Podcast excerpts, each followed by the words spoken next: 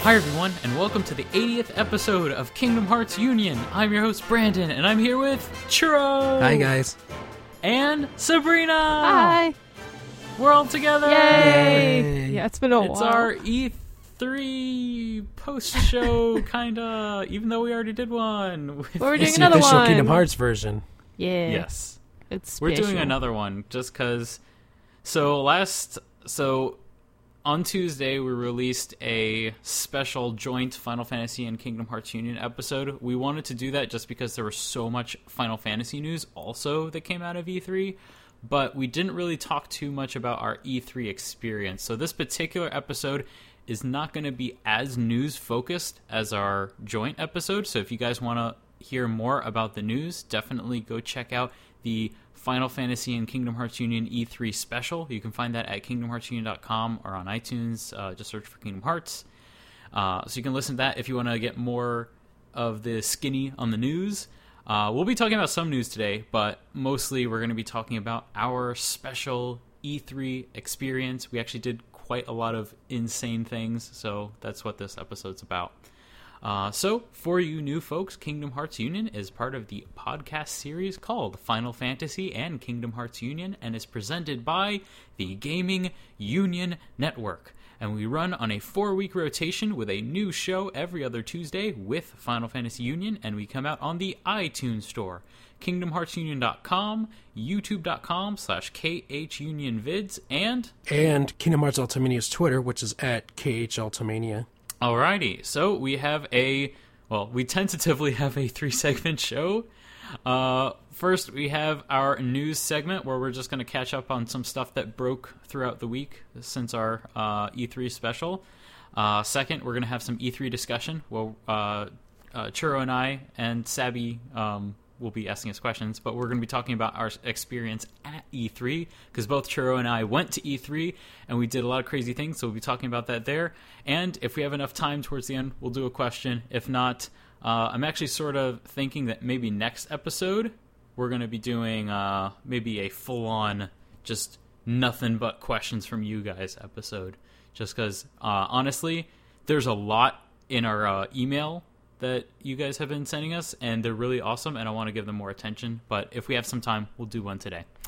So, in the way of announcements, just as a reminder, you guys can support us on Patreon at patreon.com/FFKHUnion, and as I sort of alluded to before, be a part of the show! Send us your questions to khuquestions@gmail.com. Again, we might have one on this episode, but if we don't have time for it, we'll save it for next episode, along with bunch of other questions that you guys have presented to us. I've been reading through some of them, and they're all really awesome, and I want to give them the attention that they deserve. So, first segment, news! It's about time. More like recap. More flood like of news. Pickup/recap news. Yeah there's there's a lot of stuff. I'm just picking up some highlights, because basically Tetsuya Nomura-san, he's been doing a lot of interviews with a lot of different magazines, and we'll just highlight some of the more important bits and bobs from various sources. So, first bit of news, apart from Olympus Colosseum, nearly all the worlds that will be featured in Kingdom Hearts 3 are new, as in never been featured in Kingdom Hearts before. It's about time. That's actually really exciting. It's also really surprising, because other than maybe Kingdom Hearts 3D, like, there hasn't been a Kingdom Hearts that is just, like, completely, mostly new worlds. Like, this is pretty unheard of. So, that's very exciting to hear. I'm thinking that maybe that sort of hints to the kind of worlds we'll be seeing. And I'm sort of thinking that, you know, we've played through pretty much all the classic films and the films of the 90s. And there's this giant gap of films that have come out since Kingdom Hearts has been a thing, you know, namely CG films, and we just got one confirmed, namely Tangled, and Disney's been releasing a lot of good ones since, so maybe we'll be getting more CG films. Not only that, it was revealed that Nomura and his staff gets, like, to watch the films ahead of release, so they can decide on what they can use for it. So, yeah, and let's see, what films are they working on right now? They just released Inside Out last week. Yeah, so Inside Out was Pixar. Pixar also has The Good Dinosaur coming. They also have Finding Dory. Disney Animation Studio. Well, yeah, those are the Pixar ones. Pixar. But from Disney Animation Studios, they have Zootopia coming, which is some sort of zoo city thing. I think there's another one called Moana, which is like a Disney princess story, and those are the only ones I know for sure. But then, of course, obviously we have ones that have already released, like Frozen, Big Hero 6, Wreck-It Ralph. Those are all very popular films. Wreck-It Ralph would be really cool. Yeah. And then, of course, there's a lot of, since you were mentioning Pixar films, there's a lot of Pixar films we haven't seen, mm-hmm. like Toy Story, hint, hint. Cough, cough. The first feature-length CG animated film, the one that you can make it look as good as the film now because video game graphics are just that good now. Just saying. Yeah, it's possible. I mean, you gotta have faith in Nomura. Yeah, absolutely. So we'll see how it goes. And let me just point out that he says, apart from Olympus Colosseum, he says nearly all the worlds are new. He didn't say Olympus Colosseum was the only old world returning, so there could be some others. There were some people pointing out that if you look at the summons as specifically attraction flow, we've got Pegasus, which comes from Olympus Coliseum. Yeah. We've got the teacups, which could be Alice in Wonderland, and we have a nondescript pirate ship, which could be Neverland, Captain Hook, or it could be Pirates of the Caribbean. I'm personally holding out faith for Neverland. Specifically, if you remember in Kingdom Hearts 1, that really cute scene where Sora was talking to Peter Pan and was like, oh man, I wonder if Kairi would believe me about the pirates and flying and everything. And Peter Pan was like, oh, you should bring her here and then you can show her how to fly and stuff. I hope, I was 12. I hope they bring since in, I was 12. I hope they bring in the, what's it called, that, how in Days, how Roxas's trip was all over, the entire islands and stuff. And the ship too. Hopefully they'll expand it out like that. Yeah, definitely. Yeah, that would be so awesome. So I'm secretly holding out hope for Neverland, if only for that one little scene about potentially Sora showing Kairi how to fly and how cute that would be. So that pretty much covers worlds. The next bit of news, which is not too surprising, but I think I guess for people not too close to game development, they're maybe a little bit shocked that we don't know more about this. But the release date for Kingdom Hearts 3 has been set internally, and they won't tell us what it is. Well, I mean, of course, it makes sense. To me, the release date, like you, I think you're the one that said this, but it's more like a goal for them to try to make up. It's not like, anything can be subject to change as well. So it's not like specifically why they're not saying what it is. It's as of this point, they have an idea for exactly when they want to target to release the game, and which makes complete sense. Obviously, with a company that has so many big games in development, you need to have like a really good idea of when you're releasing it. But when it comes to the reality of game development, stuff happens. Yeah. Plus, I've seen that's happened, but yeah, exactly. But plus, I've seen that a lot of people mistook that information as they're going to reveal it at the Kingdom Hearts fan event in November. And in reality, Nomura just said more information will be available, which could include a release date, which does not mean it's a release date to be revealed. Exactly. Mm-hmm. And Brandon, I was going to get your opinion on it, but I read one of the interviews with Nomura, but Nomura couldn't give a definite percentage of how well the game's completed. Based on what you've read and what you've seen, I want to hear from you. What do you think the percentage is? So I want to qualify this just because, so the whole idea of sort of ranking a game's development cycle in a percentage, that's honestly more of a Japanese thing, but I think it is, obviously it, at some point it will be 100% complete.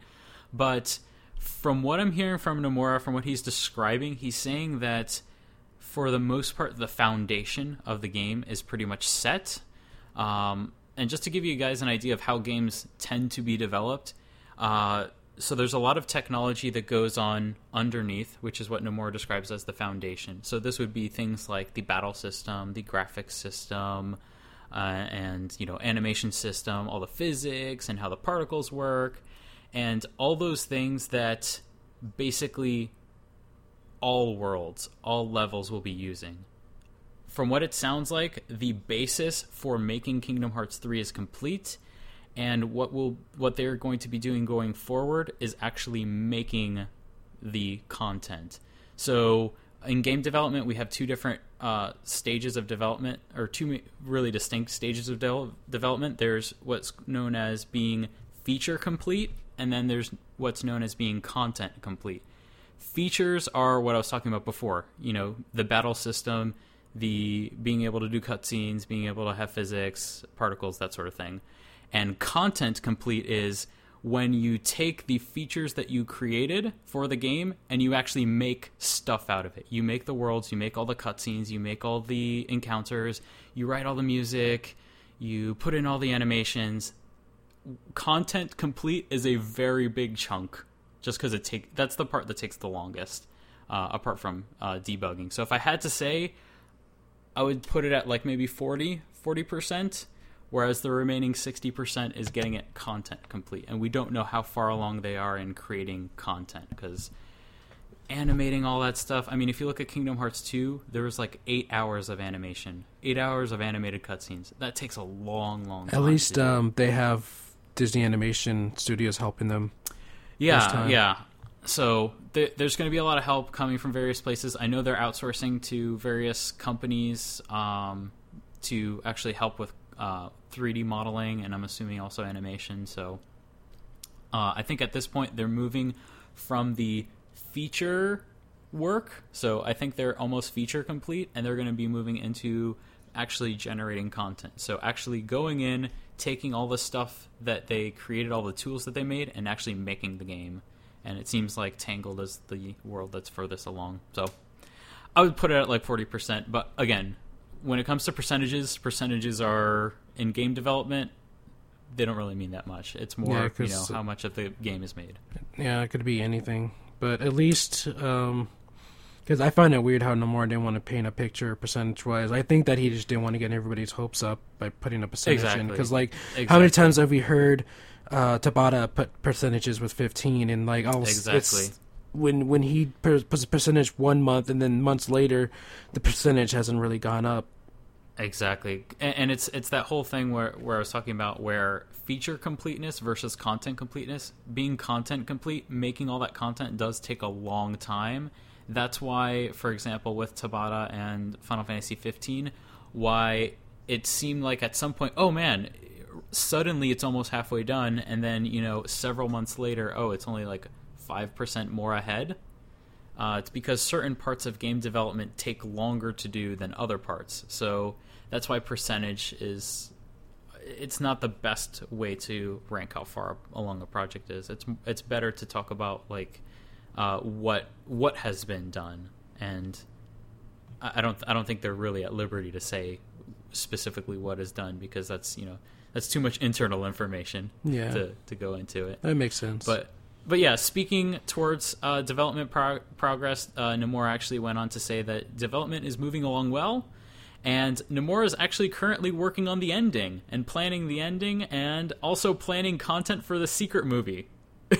Another deep dive for you. That's what it is. Yay!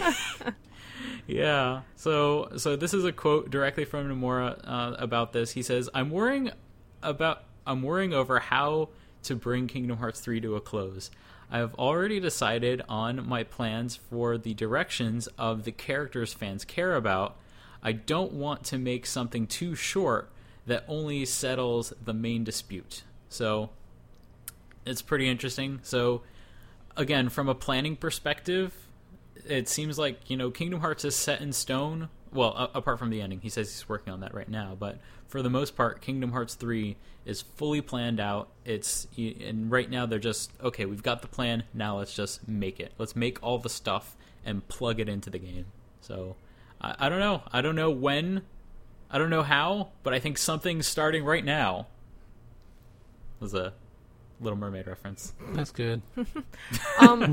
But yeah. But no, like, because he's still deciding on an ending, And like in video game, like storytelling wise, wouldn't you want to have like a full complete story, then start working like with making like the models or animation, that type of stuff, and put it all together? So does that mean it's kind of like it's a little like, to me it sounds a little bit weird, because like you haven't worked out the ending, which means either they went through a lot of different ideas and just couldn't stick to one, or just doesn't feel right. I don't quite understand. So I think this might be a symptom of maybe Japanese game development, especially Japanese story writing. Like if you look at popular stories that come out of Japan that are in a similar genre, especially like anime and manga, for example, like Naruto, I can promise you 100% Masashi Kishimoto, when he first started writing Naruto, he didn't know how it would end.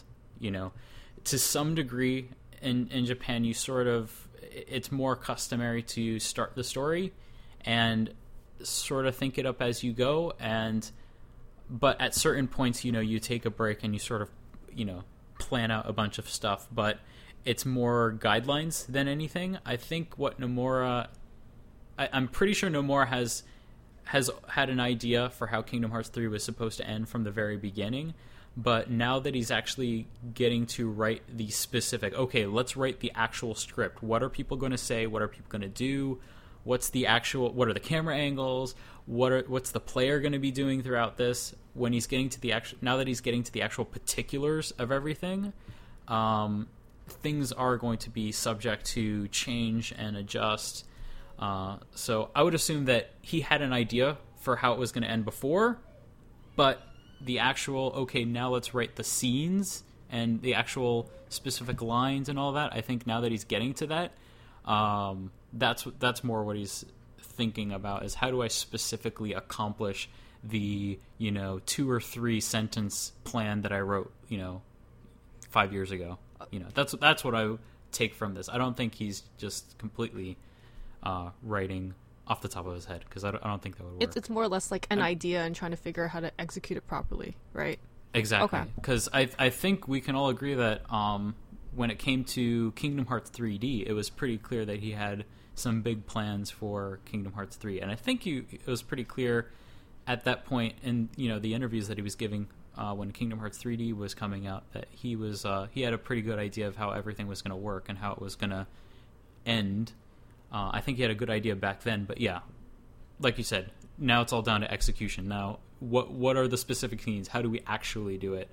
I think he's getting to the particulars now, and obviously, execution is always a lot harder than just coming up with the initial idea.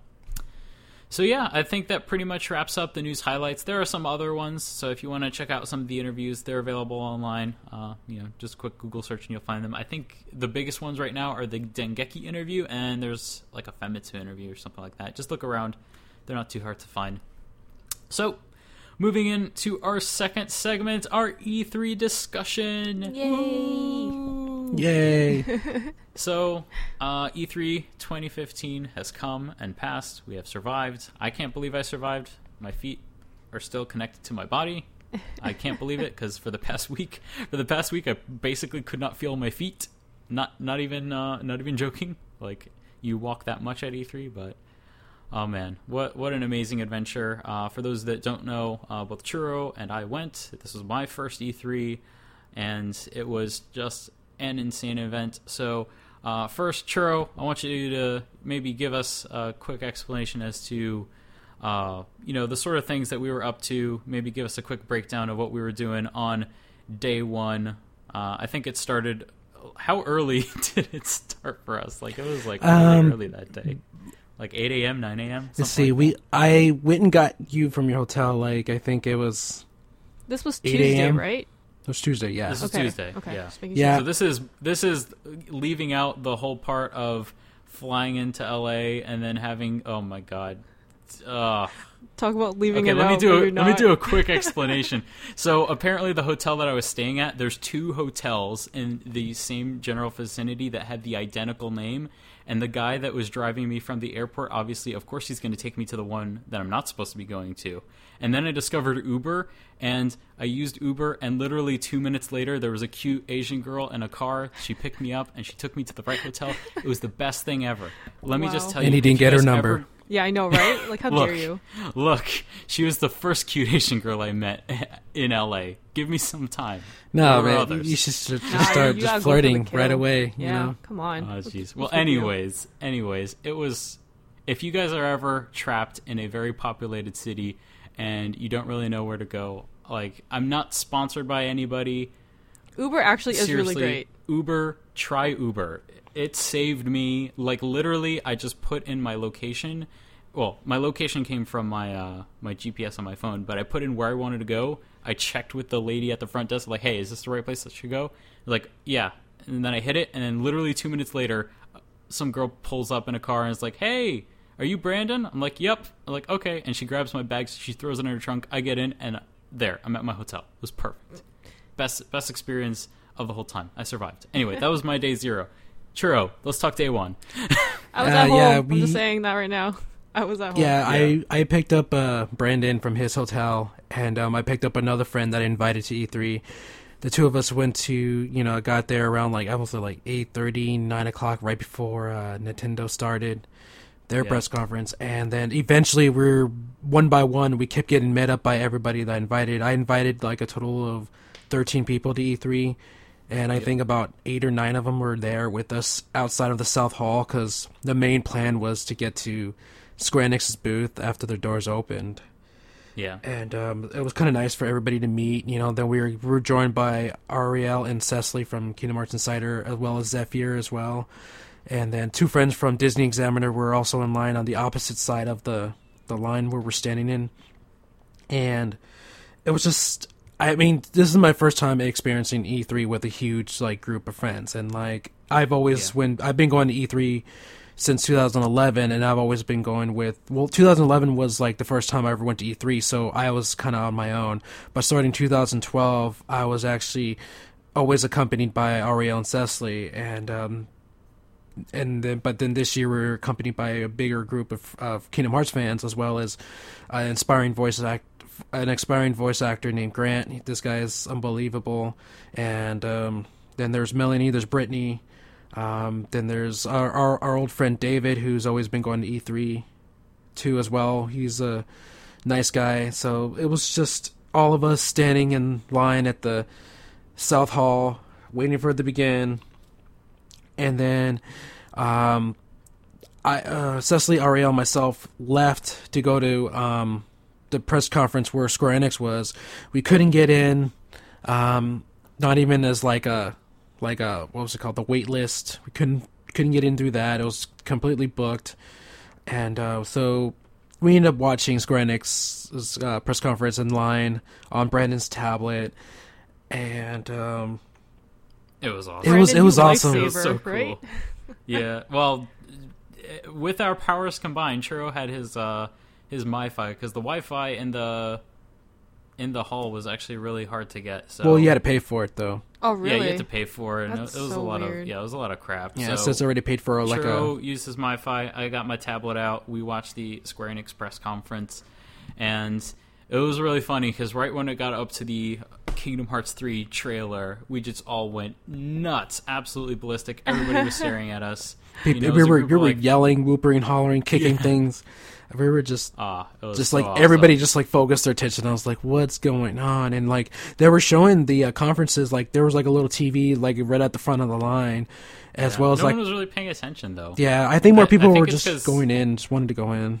Yeah, I think because there was no audio, so no one could really hear it. But we couldn't hear it either. But watching the trailer was just the most important thing. But after the trailer was shown, we actually it started to get uploaded to YouTube, so we were rewatching it, trying to listen in on the audio, and the gameplay just went ballistic. At this time right now, I kind of wish that I actually recorded all of our reactions to actually throw in with all the live reactions, just to see us just yelling. The thing is, we didn't know there was going to be a trailer. So well, nobody else knew to do it. Yeah, no one knew. So basically, it would have been a good surprise, reaction from everybody that was in our group for this thing.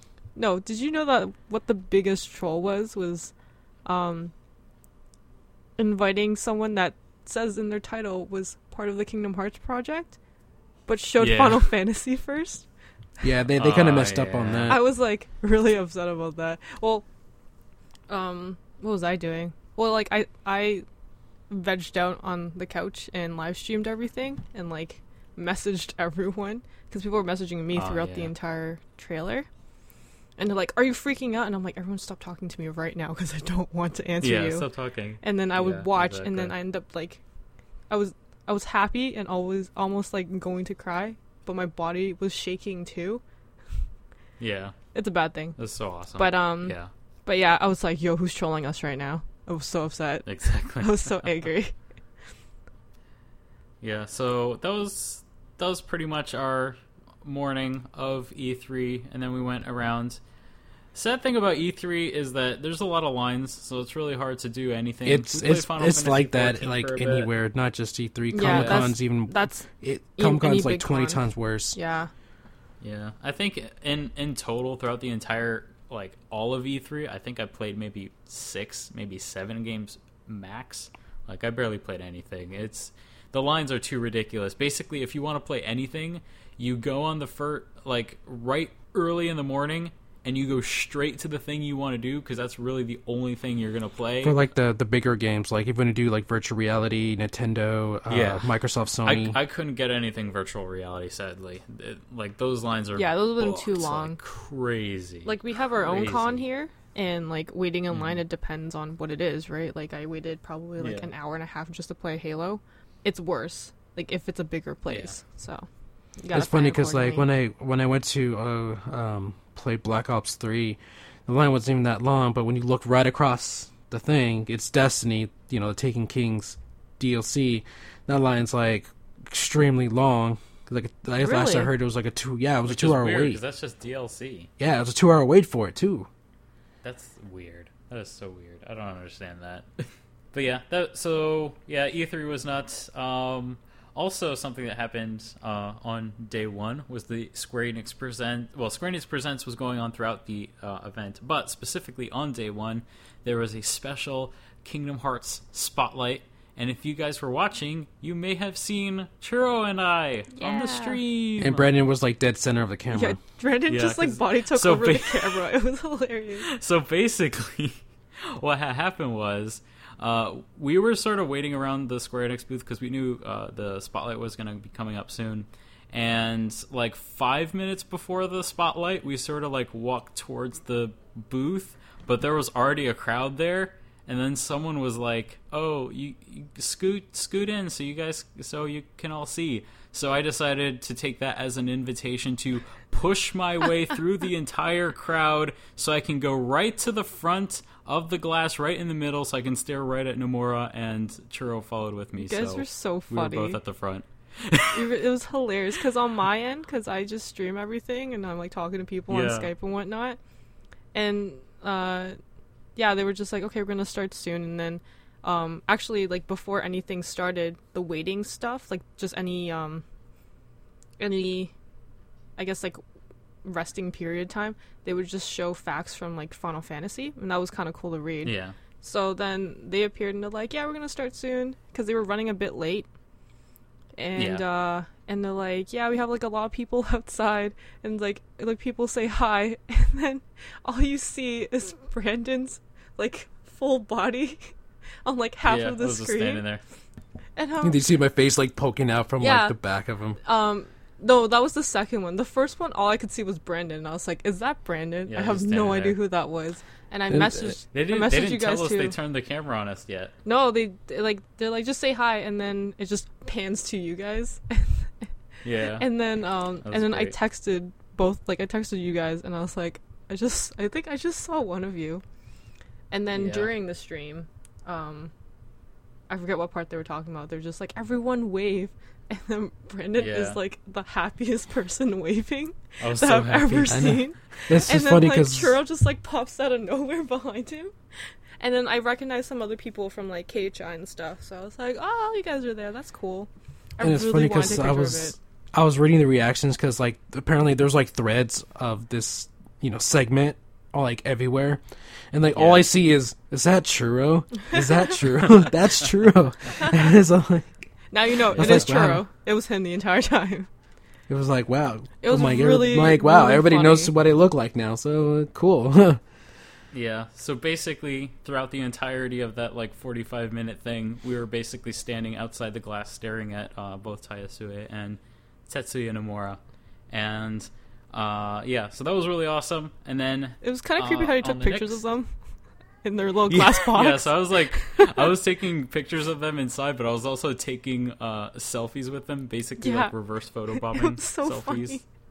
That was awesome. Like, look, they were close. I know. Like, I get that. I would have done the same thing as well. You have to take advantage of that opportunity. It's just so weird. It's just. Yeah. Like, I have these guys on Facebook, so go on their Facebook. Like, just newsfeed is just like, hey, look who it is. And I'm just like, that we were doing. It was so funny. Yeah. So that was day one. Day two, we had some pretty crazy surprises. I know Churro got like a text from some people at Square Enix saying, hey, we have a surprise for you. Come meet with us. And we found out that day that we would be on the next day, on the last day of E3, that we would have a chance to meet with Tetsuya Nomura and interview him. Apparently, he saw us during the stream and wanted to talk with us and give us some time to have a chat with him. That's so cool. Yeah, that was pretty nuts. And actually, during the second day, we actually saw Tai Yasue and actually got to have a chance to just talk to him on the show floor, just completely informally. And that was so exciting because, like, of all the people I wanted to talk to, as much as I did want to talk to Tetsuya Nomura, Tai Yasue was like number one for me personally, just because, you know, I want to get into game development, and I got to give him my business card, and I was talking to him about how I'd been working in Unreal Engine 4 and how I'm excited that, you know, Kingdom Hearts is using Unreal Engine, and talking about how much I love it. And we were talking for a little bit, and that was such an awesome experience. And it was a funny way of meeting him, though. Because he walks out of the booth, like from behind where the press area is. He sees all of us, waves, and like shakes, you know, handshake him. But then he's all like, "Well, I have to go to the bathroom." So, so he leaves, and then like we're still there talking with everybody, you know. And he comes right back to where we were, and like he was kind enough to actually, you know, stand around, chat with us, take photos with us. You know, he was really nice about it. Really, you know, that's what I love about meeting Yasue. Like, this is my third time meeting Yasue. First was 2012 E3, then last year's E3, and then like every single time he's always wanted to come chat with us for a little bit, even take a photo. So Yasue is really a nice guy to meet. Yeah, very personable, and honestly, like it's really obvious, but the easiest thing is, you know, he speaks fluent English, so it's really easy to talk to him. Obviously, no need for a translator. So. Someone told me he's Canadian. You know. Yeah, he's a Canadian guy. Represent Canada. I think he's from Toronto. I think he's a Toronto native that later moved to Japan and is now working at the Osaka studio for Square Enix. I think he's Business Division 3 for them. So. Okay, wow. Yeah. That must have been like a dream come true for you, Brandon. Yeah, it was a dream come true for me. I was so excited to give him my card and talk to him. And he's like, oh, so you're an artist? I'm like, yep, pretty much. It was really awesome. I was really jealous for you guys, but I was also really happy. Just because it's just like all these opportunities, they just come by and you have to take them, right? So, like, I was more happy for everybody. Like I said, so we had a big group there, especially the people I invited. They got to meet Yasue. They got to have pictures with them. You know, I think I was more happier for them because, like I said, you know, I've already done this already. And for me, it was just to see them, be able to meet them, especially, you know, the ones that are trying to get, you know, into the industry. like Brendan, and then my other friend Grant. It was kind of nice of them to actually get their names out, you know, and out there. So awesome. And so I'm glad it worked out for like every single person that was there with us. So I'm really happy for them. So I can be more proud and everything. Yeah, definitely. You're a good Papa Bear. That's what you are. I am Papa Bear. such a good Papa Bear. Another thing that happened on that day was that on that day, we actually got to meet Dan Seto, who, if you guys listen to the Final Fantasy Union podcast and have been keeping up with their Final Fantasy Type Zero interviews, he's the community manager for Square Enix. Isn't he community manager for all of Square Enix now? He's his business card says Square Enix Japan community manager. Yeah, but he's also lives in Europe, so basically he kind of does community management for Europe and Japan. Oh, he must be like a community developer then, because it's more of like a managerial position, I guess, because then you'll have community managers within each like district, or I guess, or section. Yeah, I think with Square Enix now, I think it's pretty much Dan now. Yeah, like, because I don't know, because unfortunately Square Enix America does not have a community manager at this time anymore. Yeah. I think Montreal may have one, because I saw they had a position open there. I was going to apply, but it was not out of school yet, so not doing that. Yeah. Damn. Well, so we got to meet Dan, and we had lovely chat with him. We also were interviewed by him too.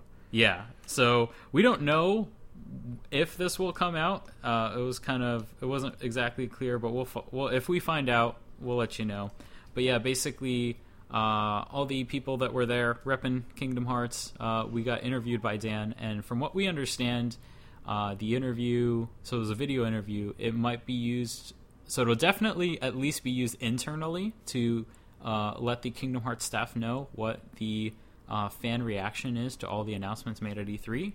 But it could also potentially, if it gets cleared, also be used as a part of Kingdom Hearts marketing. So you might be able to see it through Square Enix social media, but at the very least, we know that our thoughts are going to be reaching the Kingdom Hearts staff in Osaka, so that's super awesome. So they'll be able to hear what we think about the trailer.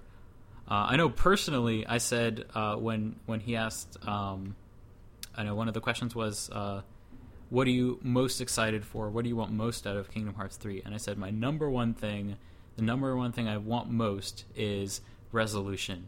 Some sort of completeness, because we've been playing these games for 13 years, and I love the series, I'm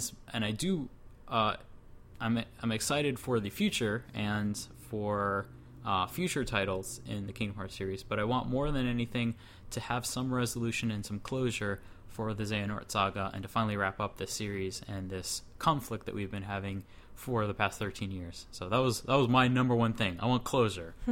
Chiro, do you remember what your number one thing was? I just wanted to see the ending. I just want the ending. I guess we both kind of want the same thing. Yeah, I think so. I wasn't like mentally prepared for these questions, because like he kind of told me like on the right spot before he hit record. Like, on the spot. Yeah. So, like, I didn't have time to mentally prepare for anything. So, it's just, like, the first thing... Because, like I said, like, just like with Brandon's answer, it's like, I just want resolution. I want to see an ending. I want to see how this saga ends, you know, and how will it be set up for the next, saga. Yeah. Because so far, all we've been getting in this series has been mostly more mysteries. Every new game adds more mysteries. And confusion. I want answers. Yes, I want answers. As much as I do love mysteries, given that this is the last, the last game in the title, I want some answers. And not only that, you guys had the most time to really think of answers, because I was actually picked by everybody else to go first. So yeah, we basically forced Chiro to go first. Oh my gosh, you guys are awful. Yeah. So mine's probably like the shortest recording out of everybody. I went second, so yeah, but you had time to prepare while he was talking. He just kind of like on the spot. Yeah, like for me, it was everything was on the spot, and like I had to like mine was I was stuttering, nervous, and like Dan's all like, calm down, just breathe, relax. He's telling me. And they had a camera crew there too, right? Just because they had. No, it was his own camera. It was just Dan. Oh, and then, like, okay. And then, he was doing everything. And then when I was taking pictures, the Square Enix staff, you know, went and took pictures of me as I was doing my interview. And then, you look good in the picture. What? You look good in the picture. I know I did. Like I liked it. I liked the way it turned out. And also at the same time, I got everybody else that was there watching me do my recording. I'm like, I was really gonna that like that did not help me at all because like when everybody else was recording, everybody else was like talking within amongst themselves and stuff. But like when I was doing my recording, everybody's like all staring at me as I'm just like recording, just like watching you like a hawk. Answers. It's like you better say the right things, or you're gonna mess up for all of us. It's like, way to make my recording a lot more nervous than I already am. Exactly. So I think that pretty much wraps up day two. And day three, I honestly felt day three was more of a chill day. But let's talk about the, you know, the big event of day three. So like we said before, day two, we found out that we would have the opportunity to interview Tetsuya Nomura. So on day three, this was actually I wouldn't really call it an interview. It's more a meet and greet. It was a sit-down chat. But we did end up interviewing him, so... Yeah, some questions. Yeah, if you guys want to see our questions that we asked, if you go to KingdomHeartsUnion.com, there is a roundtable chat interview that we did with all the fan sites that were present.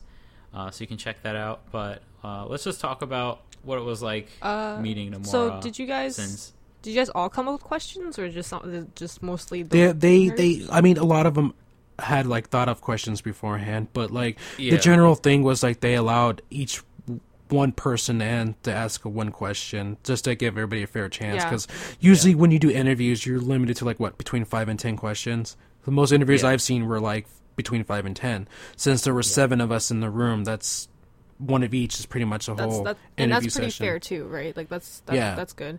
So do you guys collaborate like the night before trying to figure out, or no? We did it like right more like the hour before. Oh, really? Like, that's when we found out we could ask questions. Yeah, because like because we're waiting outside the booth. We were talking to each other about our questions, and then once they brought us into the press area, we were discussing with the Square Enix reps that were going to be in there with us about what, you know, we can ask and what we can't ask. And then, so then we just went around real quick and just shared our questions with each other to make sure we're not going to ask the same questions. Yeah, and that's smart. And they have to approve your questions too, right? Or what? Do they have to approve all of your questions? We sort of ran them by Square Enix before, so they sort of had an idea of the sort of things we would be asking. And honestly, if we asked anything that wasn't cool, then Nomura just wouldn't ask. Yeah, it'd be like rather than just waste a question like that, you know. Okay. Yeah. But like Nomura's really good about that sort of thing. Like, and being me, I had never really thought of a question until like the last second. Yeah. And mine wasn't more. Mine wasn't even focused on Kingdom Hearts 3. It's more of a general question for Nomura, like, because like for me, like whenever I see him, I'm always asking him how he's feeling, you know, and all that. How is he doing? How's he enjoying himself at the show? Like I did that when I was at when I met him at Comic-Con. Like I asked him how he's enjoying Comic-Con. When I interviewed him at the Kingdom Hearts 2.5 HD launch, I asked him the same thing. I asked how he was doing. How was his flight over here? So it's kind of nice to get. That's a like very polite thing for you to do too. Yeah, like it's a very nice... Good. It's a smart move in a way, but also, like, it's a genuinely polite way. Like, just because... Like, it also is like a... Too. It also starts the flow of the questions by asking them something basic. It makes them feel more relaxed than kind of, like, people kind of bombarding questions in a type of way. Yeah. Like, you're kind of trying to have more of, like, a casual, friendly talk. And that's how interviews should mostly work with. Like, you kind of want to be, like... Break the ice. Yeah, break the ice. Like, you don't want to just start off with, like, so when Kingdom Hearts 3 coming out, like... Yeah. Also, in a way... It actually didn't work that way, because I was kind of nervous to go first, so Brandon broke the ice. Yeah, I went first. What'd you ask? So, like, I forgot. I think I asked about magic, like how magic was evolving or something like that. Okay. So... Yeah. Something like that. How did you guys record, though? Did you guys... video record, or did you guys kind of... No, we couldn't record. We weren't allowed to do any recording. Basically, after the interview, we basically were just like, wait, what did we ask? Oh, yeah, we asked this question, and this question, and this question. Oh, what was his answer? Oh. And we basically just compiled it right after the interview. Yeah, because... what happened was... Brendan, like, because the big group, all of us went to dinner afterwards, except for Brendan, who had a... you know, go back to the airport for his flight. Mm-hmm. And so when we had dinner, we actually, one of our friends, Alex, who was there with us, he represents Kingdom Hearts Destiny, a French Kingdom Hearts site. Right. He hit record on his phone. We all took like just one giant voice, like discussion about what was said, what was his answers, and then after that we kind of compiled it in a Google Doc, and then once we kind of went over it and made sure everything was correct, and pretty much we posted it everywhere. So we actually had a discussion about what was asked and all that. Were you guys able to fully quote what he said, though? Probably not, but at least if we can get, at least I would say at least 90% of what he was, you know, what his answers were. Yeah, unfortunately, we didn't. We had no way to record it. I mean, we didn't have. Well, and I guess we could have like had someone write it down, but it's like, yeah, it's hard to write down things. Cause, yeah, it's just because someone can talk really fast, right? And like you have to try. And Nomura's really shy too, so it's like. Plus, with the translator too, it's hard to go back and forth with the translator there too, because that's one of the things I noticed when I was interviewing him at the 2.5 launch. Was that, you know, like all his answers were quick, and then the translator would you know, so it's like I didn't want to keep asking Nomura to repeat himself, so it's like it's kind of like you got to get it on like on the first or second go as you're writing it down. And on top of that, if you have to keep going back and forth with the translator, you're going to be wasting time. And honestly, the time we had with him was literally the last, like the conference was closing. This was his last meeting. Oh. So like basically it was like the E3 closed at 5, like the main hall, and then we were there at 4:30. So we only had like 30 minutes, but fortunately we were able to stay like past 5, like till like 5, almost 5:30 we're in there. That's good. Yeah. So like at least you guys got like really had that awesome. Right? Like that's like that's really good, and it's really nice to see directors really taking the time to like reach out to. The cage community. I was surprised, but I'm also at the same time I'm really happy that Nomura wanted to do that, because it's kind of nice how the more he's been going out of his way to go visit these places like Comic-Con last year, New York Comic-Con, the launch event, you know, it's because it seems like he's slowly opening himself up to us, which is, you know, like the best thing for us, you know, fans, you know, to see, because, you know, a lot of fans want to meet him. A lot of fans want to get to see him, talk to him. You know, so it's kind of nice for him to actually do this for us, you know? Absolutely.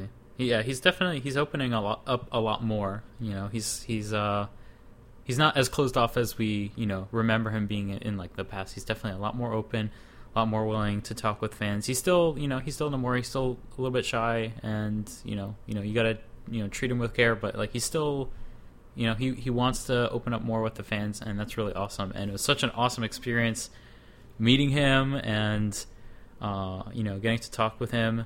The room was hot, but it was still a good experience. Those like if you ever get to do more interviews at E3, you're going to be in a lot of those rooms. Let me tell you, the first E3 bring a fan I went to was nothing but meetings, because I had really literally nothing to do since there was no Kingdom Hearts in 2011.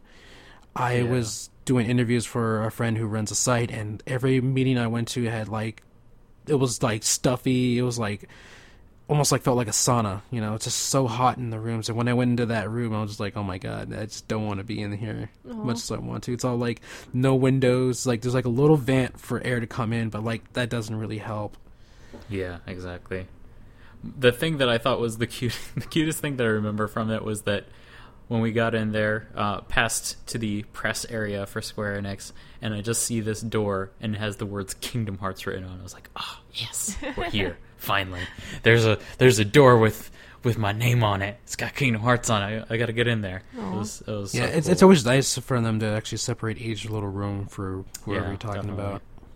I did feel a little bit sorry for Nomura, apart from it also being very hot. It was also kind of a strange setup, just to give you guys a little bit of a visual. So we had this square table, right? And then Nomura's sitting behind the table in the center.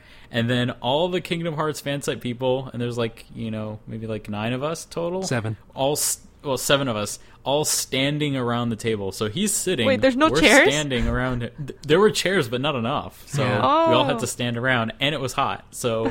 It was like, oh man, poor Nomura. It was like it was tough, tough situation, and I felt like we were being very imposing, standing around, just him, standing around him, and then we did the introductions, and then poor one of the dudes from Disney Examiner actually accidentally said he was from Kingdom Hearts Insider, and he was like, man, I was like standing right next to him when he said it, and I was like, put my hand on his shoulder, I'm like, that's okay, dude, just calm down, just breathe, dude, breathe. So it was good because we got a lot of, you know, doing the introductions was of each other was a good thing. Got a lot of laughs because when I was Brandon was the first to introduce himself, and then I was the last one to do it. And when it got to me, I was kind of like, I told him what fansite I was there for and what else did I do for the community. And then I said, oh, I met you at, you know, Comic-Con last year as well as the 215. And then all of a sudden Nomura says, yeah, I recognized you. Aw. Yeah, that's sweet. That was super awesome that he remembered. Which got a big laugh from everybody because it's kind of like, How do you not forget this face? You know, exactly. I think you got to him too, just because you like see him so often and like he now knows who you are too, which is super great. It just shows my dedication to Kingdom Hearts. Mm-hmm. You know, it's, you know, when, like I said, you wouldn't believe how like happy I was when I met him at Comic-Con last year, and like, when the Square Enix staffer, you kind of like making fun of me because of it, because it's like, oh, you finally met Nomura, but you just didn't have much to say to him. I was like, I'm starstruck. You know, it's still like that, even though I've met Nomura so many times now. It's different each time. Yeah, it's like a whole new experience when you go see them. I mean, I met Nomura 6 times already, and it's like each time I get more confident to be around in his presence. You know, so it's you know, he's a super cool guy. Next thing you guys are high five. You know, high five and. We're going to share coffee. We got to shake his hand, actually. Mm-hmm. Did you not wash the hand now? Is that what's happening? No, I definitely had to wash it. I had to wash my hand, too. Because of my job, I have to wash it. Yeah, you got to wash your hands. But yeah, we also, not that you guys have seen it yet, but we also did get to take photos with Nomura. We got to take a group photo, actually, and that's the one we're hoping that we'll get to see, because we got to take personal photos, but those we're not allowed to release, but we do have... Oh, really? You were not allowed to release them? No, those are more for personal, but we did take a group photo, and that one might get cleared. Okay. So that'd be really good. If you just keep your eyes on Square Enix social media, if you get to see a big group of Kingdom Hearts fans standing with Nomura, that'll be us, and I got to stand next to Nomura. Wow. That was awesome. Yeah, you kind of took my spot. I'm always imposing myself because, like, hey, man, I'm not in California that often, so if I make a bad impression, don't worry, I don't have to come back. I sat in one of the chairs and, like, directly in front of him, kind of like in the center where he was. So you guys are funny. I basically, like, you know what? I'm standing right here. I'm gonna go stand next to Nomura. Y'all, because I didn't want to go around the left side of the table where all the Square Enix staff was, but they're like, Arturo, come this way. I'm like, okay. Yeah, I've got no shame. Look, if this is the last time I see him, I'm gonna make sure it's gonna be the best time I see him. So yeah, that pretty much wraps up our E3. It was such an amazing event. I mean, and there was so much else that we did. Like, for example, I danced with Teddy from Persona. I danced with Teddy. It was for a shirt too. We had a. It was for a shirt. I got my. Yeah, I want to see. Persona 5. You have to show me that later. I've got a Persona. But I got a Persona 5 bag. Aww. I got like it was so many amazing events at E3. We went to Distant Worlds, and then on top of that, it was so much fun hanging out with all our friends there, all the people that I met there. Like everybody was so amazing, so nice. Okay, and, each of you. It made my first trip to E3 to California very special. And I couldn't imagine doing it any other way than with friends. I know, Churro, this was your first time.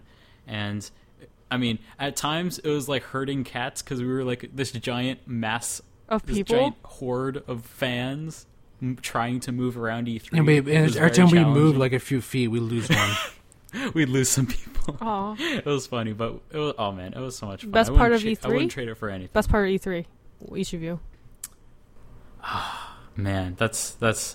Yeah, honestly, the best part of E3, I would say, like, it's so hard to rank things, but I would say best part was that I got to hang out with all these great people, all these new friends that I made. Best, like, individual event, like, thing that no one else can do, probably, definitely, meeting both Tai Yasue and Nomura-san. And especially with my meeting with Tai Yasue, actually getting to talk to him for, like, a good solid minute about the stuff that I do. That was a really amazing experience because I never thought in a million years. Like, honestly, when I saw both of them at Square Enix Presents, I thought that was the last I was going to see of them. And the fact that I saw them on the next 2 days and got to meet with them in a format that no one else can, like, that's amazing. Like, that's... just the thought that most of the people that I was at the event with that would have wanted to see that and wanted to be a part of that I was getting to experience something that was unique and exclusive, and this was my first E3 ever. Like, that just blew my mind. It's still hitting me that I got to do that. That's why I was saying, you know, don't ever assume something. You know, it's the one things I learned while doing this. When I got more familiar with Square Enix, you know, I've made a ton of friends at Square Enix only because I kept meeting, I kept going to their events, I kept talking to the staff, and it's amazing how these people are so nice. You know, they say hi to me, they joke around with me, you know, and then I've always learned to never really assume that you can't, you know, it's eventually, you know, it'll come together eventually. It's, you just don't give up on it. Definitely. And that's one of the things I always tell everybody when I was telling them. It's just like, don't assume it's over. It's not over till the event closes. Right. Yeah. So anything can happen. Eventually, eventually we got to do what, you know, so very few people can do, and it was such an honor for Nomura and Square Enix to put this together for us. You know, it's such an amazing thing. You know. And I have to really give them a big thank you for that because, you know, we work hard. Thank you, Square Enix. Thank you. You're so awesome. I wish I could meet you. Thank you for being accommodating. Yeah, hopefully next year we can all go together. Yeah, as a whole group. We would do a walk-in podcast. Oh, yeah. That'd be fun. Yeah, we were thinking of doing it, but man, it is so hard to do anything at E3. No, it's loud. Like, everything is like... It's loud. All the screens are playing, like, all different things. It just becomes, like, a weird noise. You're tired. Your feet are falling off. It's an event. Like, yeah, I want to meet you guys. And you lack of sleep, too, because you're getting home late. Yeah. You guys just drink lots of coffee. What's wrong with you? Yeah, I think we said it best on the last podcast.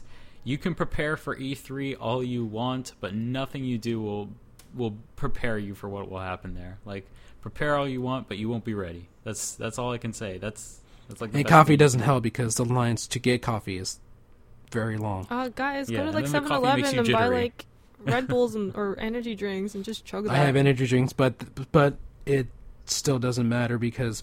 You know, when you go out, when you walk in between the West Hall and the South Hall, there's like food trucks. You're in the hot sun. You start jittering. That's the last thing you want to do is to have so much energy that you start jittering because you're not going to feel good. You're going to get a headache. Yeah, and I guess so. You just have to learn to adapt without it. But yeah, so that was E3 2015. I didn't even know that I was going last episode, and then, you know, 2 weeks after the episode I was, you know, getting ready, and wouldn't trade it for anything in the world. Such an amazing experience. If you ever have the opportunity to go to E3, definitely do so. It was super awesome. So I think that pretty much wraps up our show. We'll cover questions next episode. For the music of this episode, I thought it was perfectly appropriate to have a remix or a special metal cover of Rage Awakened, which is the battle theme that you fight the Lingering Will in Kingdom Hearts 2 Final Mix during. So that's the music that plays there. It's also the music that plays during the Kingdom Hearts 3 trailer that showed at E3. So this is a super awesome cover. If you want to check out the YouTuber that did it, this is done by Brian Noel, and he's super awesome. So go give him some Kingdom Hearts Union love. Anyway, our next episode of Kingdom Hearts Union is scheduled for the 20th of July. Wow, 2 days after my birthday. Yeah, pretty much. So we'll probably be celebrating around your birthday when we record it. Yay! And as a reminder, you guys can subscribe to the Final Fantasy and Kingdom Hearts Union podcast on iTunes. Just search for Kingdom Hearts, and we're #1. Yay! Yay! And of course, you can catch every episode at KingdomHeartsUnion.com. youtube.com/KHUnionVids or Kingdom Hearts Ultimania's Twitter, which is at KHUltimania. Alrighty. And as a reminder, you guys can support us on Patreon at patreon.com/FFKHUnion. And if you have any questions, please send them to KHUquestions@gmail.com. Alright, guys. It's our goodbye time. Say goodbyes. I mean, I didn't want to say goodbye at E3. You know, that was... I know. It was one of those things you just don't want to say goodbye to, you know. It's just wishing keep going on and on and on. And start a petition to make E3 the whole week. I really wish I could have gone and meet you guys, because that would have been so much fun. Aww. Talking for you guys for, like, over 1.5 years or so. I didn't even know that this the way it played out, the way it did, like, I didn't even know it was going to happen this way. That was the thing. Hopefully it'll be like that next year, because guys, I will I will ship myself to you guys. Like I will just mail myself, put air holes in there. One of you guys has to just come collect me. That's all. Yeah. I'm glad you guys had so much fun. Goodbyes.